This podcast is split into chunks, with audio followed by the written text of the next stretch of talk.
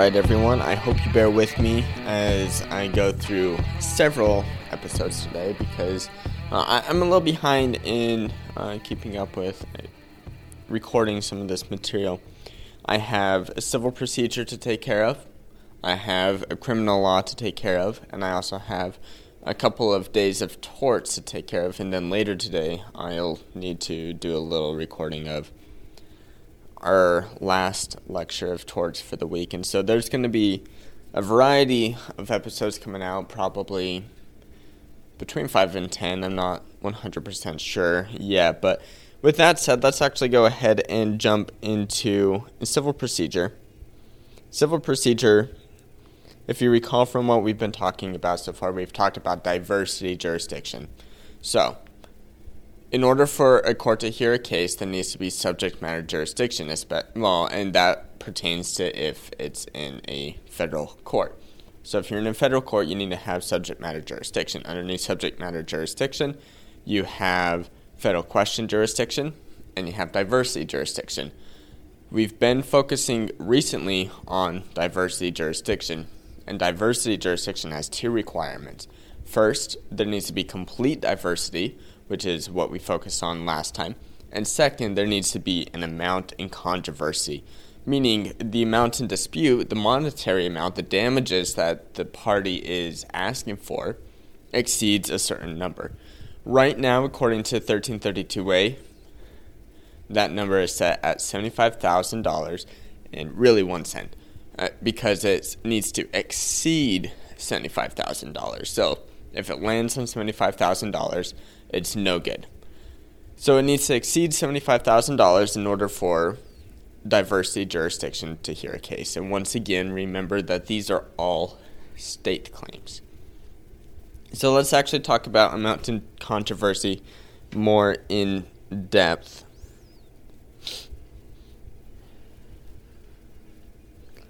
We have a couple big takeaways that I want to note. Uh, first of all, when you're trying to determine the amount of controversy,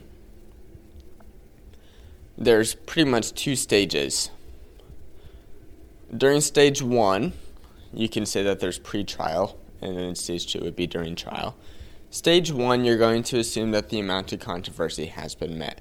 It's going to be up to the defendant to say, no, we can't hear this in a federal court because they, the damages that they are saying that they have does not exceed $75,000. And the plaintiff in, in that case is going to say, yes, we do exceed $75,000. And so this can be heard in a federal court.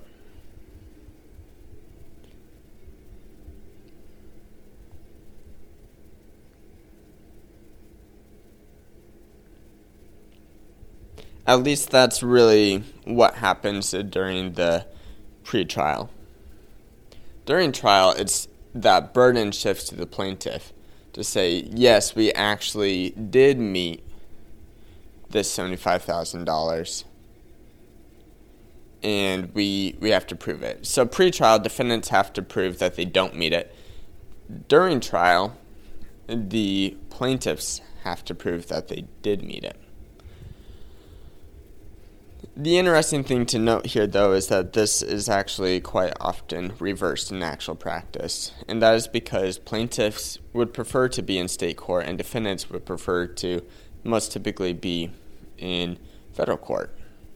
And so, a lot of the time, when it actually is in this pretrial stage, they're they're trying to swap roles to where the defendant's saying yes, they they can meet that seventy five thousand dollars, and the plaintiffs are like, no, no, no, no, no, we we we don't have that many damages. And then once it actually gets to trial, those those swap where the defendants say, no, their their damages are zero. They can't get anything. And then the plaintiffs are like, yeah, we, we, we far exceeded the $75,000. Because at that point, that's after the courts have determined whether or not there is subject matter jurisdiction. Okay, we have a case that actually outlines this and pretty well. Is Diefenthal versus CAB. What happened in this case is that the plaintiffs had purchased a first class smoking ticket in airplanes. This is back when airplanes allowed smoking.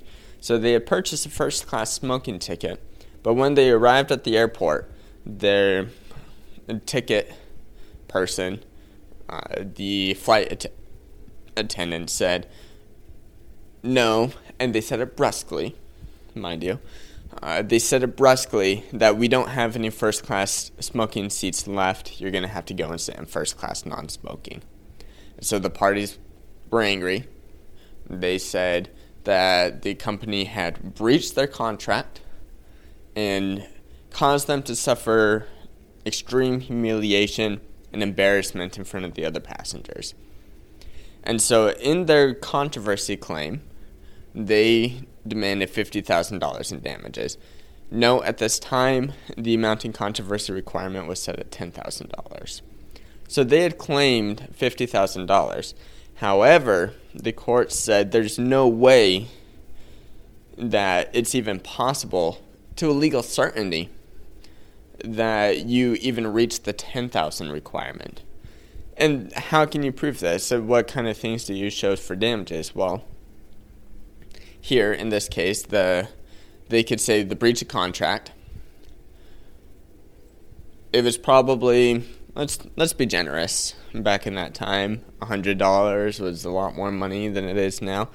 A smoking ticket versus a non-smoking ticket, hundred dollars makes about sense. So they would have hundred dollars in damages there, and then maybe you can say that you want to attribute some damages to their injuries that they had occurred uh, of embarrassment. But can you honestly say, without any further evidence, that those two things are going to exceed $10,000, let alone the $50,000? The attorney and the plaintiffs here obviously thought that they had reached the $50,000 mark because that's what they asked for. They said that it was in good faith.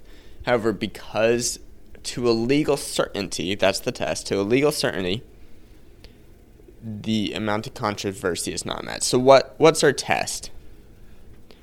So from this case and from another case, St. Paul Mercury Indemnity Co. versus Red Cab Co. Our test is that if the claim is made on good faith, the plaintiff's claim is made on good faith, then we're going to have the amount of controversy met unless if there's a lack of legal certainty. So, well, unless if there is legal certainty that it is not met. So, good faith plus the lack of legal certainty is going to equal the amount of controversy met. Good faith without the legal certainty, or rather with legal certainty that it's not met, is going to rec- it is going to result in it not being met. Probably didn't say that very well, but that's the test. As far as how you can add damages together, this is called aggregate claims. Uh, these are the rules are kind of a little bit arbitrary. They don't make as intuitive sense, but we do have a couple of rules. What this is just saying is that you can combine several claims together under a case to actually figure out the damages that is in dispute for the amount of controversy requirement. So the basic rule is that the plaintiff or several plaintiffs can combine against one defendant to reach the amount of controversy. So, for example, when the requirement is set at $75,000, a plaintiff can claim a breach of contract for $40,000 and a fraud claim for another $40,000, and they would reach the requirement, even though those two claims aren't related. Because that's $80,000. That isn't, eh, that exceeds the amount. It's one plaintiff against one defendant. However, there are some times when this doesn't work. So, for example, it doesn't work if two plaintiffs go against one defendant and neither plaintiff on their own meets the amount of controversy requirement. So, for example, if plaintiff A has a claim of $60,000 and plaintiff B has a claim of $60,000 against defendant A, that's not going to work because neither plaintiff A or B reaches the 75 on their own. Likewise, if plaintiff A has a claim of $60,000 against defendant A and another claim against defendant B for $60,000, that's not going to work. You can't just group them together and claim the $120,000 against both and get into federal court. No, it needs to be against one defendant, and the plaintiff on its own needs to exceed that $75,000 limit. Okay, so just going over a couple of rules. A single plaintiff can aggregate claims into a single defendant. A single plaintiff cannot aggregate claims against several defendants even when the claims are related. Multiple plaintiffs can aggregate claims against a single defendant if one of the plaintiffs meets the requirement through supplemental jurisdiction. So that's if plaintiff A has $75,000 and one well, $75,001 and plaintiff B has only $30,000 against defendant A. Well, plaintiff B can join and aggregate that claim with plaintiff A because plaintiff A has met the amount in controversy requirement. And that'll happen through 1367, which we will talk about in the next episode. Finally, biggest, uh, well, last rule is going to be that multiple plaintiffs cannot aggregate claims against a single defendant if neither could state a claim alone even if those claims are related. And that is the amount in controversy requirement. I kind of went a little longer than I wanted on that, but there you have it.